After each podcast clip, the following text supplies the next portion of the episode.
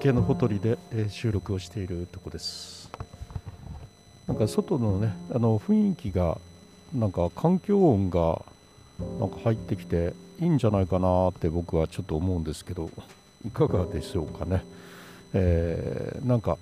家の中でねあの何も音がないとこで話すのもいいんですけれどもあこういうようななんかねなんかそう工事の、ね、ドリルの音とかなってるんですがこんなのはどんな風に聞こえてるんでしょうね、うん、なんか僕としてはこの広いところで池のほとりなんかで、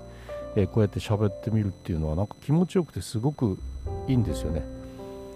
であのモフモフもつけてましてね。あのレコーダーの先っちょにね。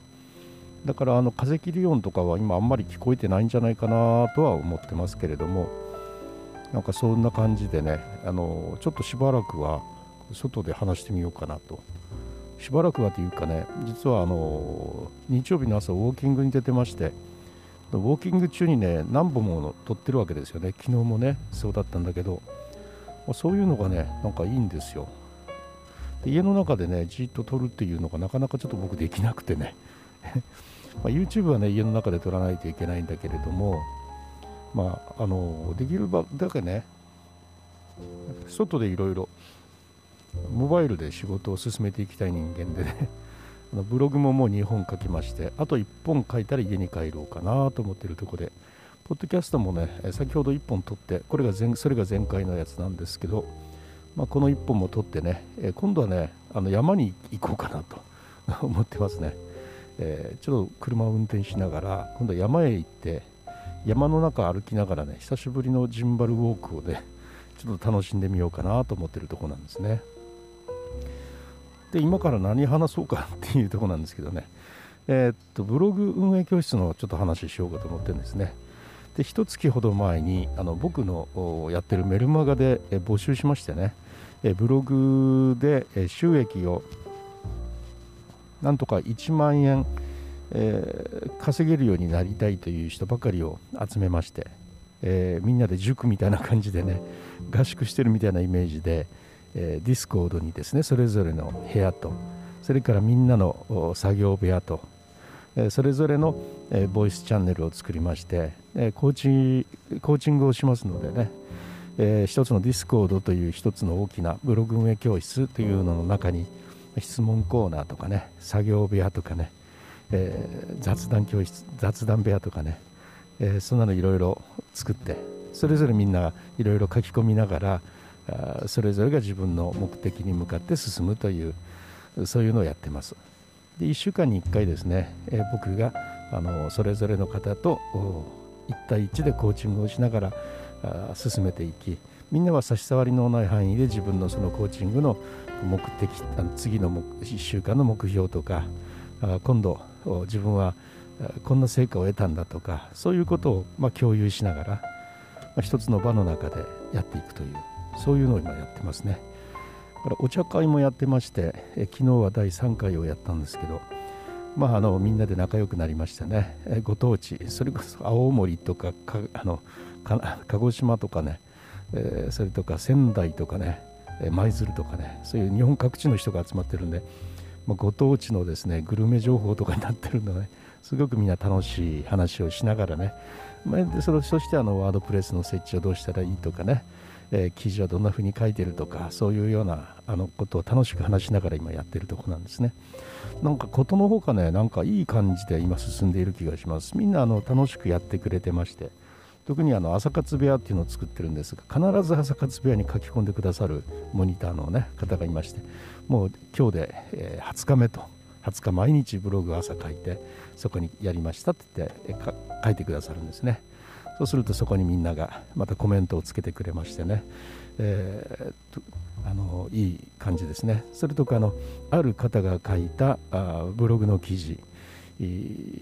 ブログのねテーマをどのように設定したかという記事があったんですがそれを、まあ、あの今度ワードプレス初心者の方がその記事を見て自分もできるようになりましたというようなね、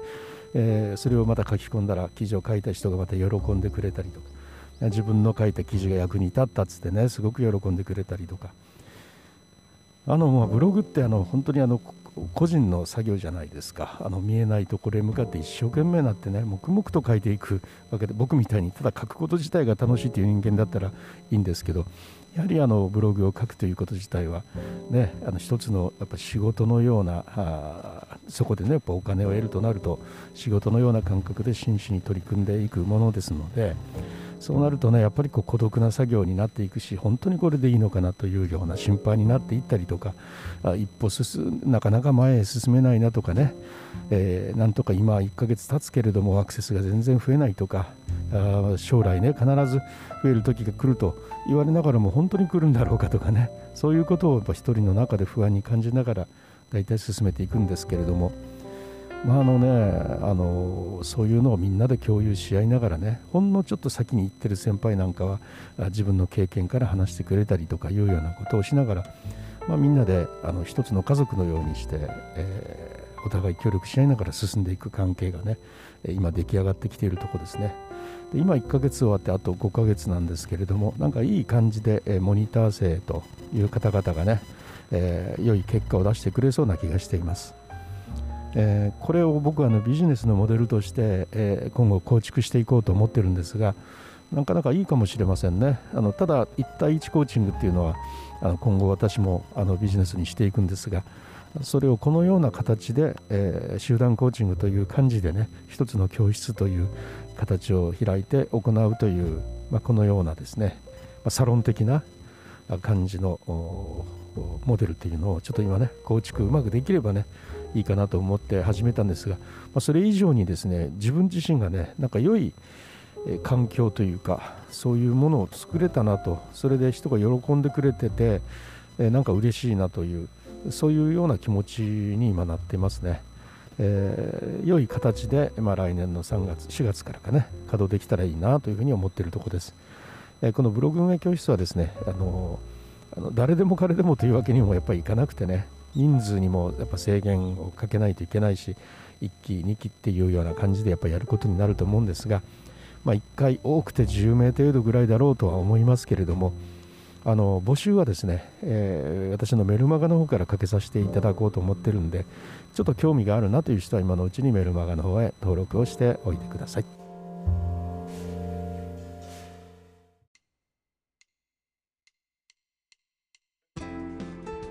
い、かがだったでしょうか？ブログ運営教室のですね、ちょっと現状の報告でしたね。えー、メルマガの方もね、あのいろいろ毎日楽しみながら楽しみながら書いてるんで、えー、知的生活というようなことに、まあ、関係があるような内容をね、いろいろ書いてますから、もしあの面白そうだなと思う方はどうぞ、あの概要欄に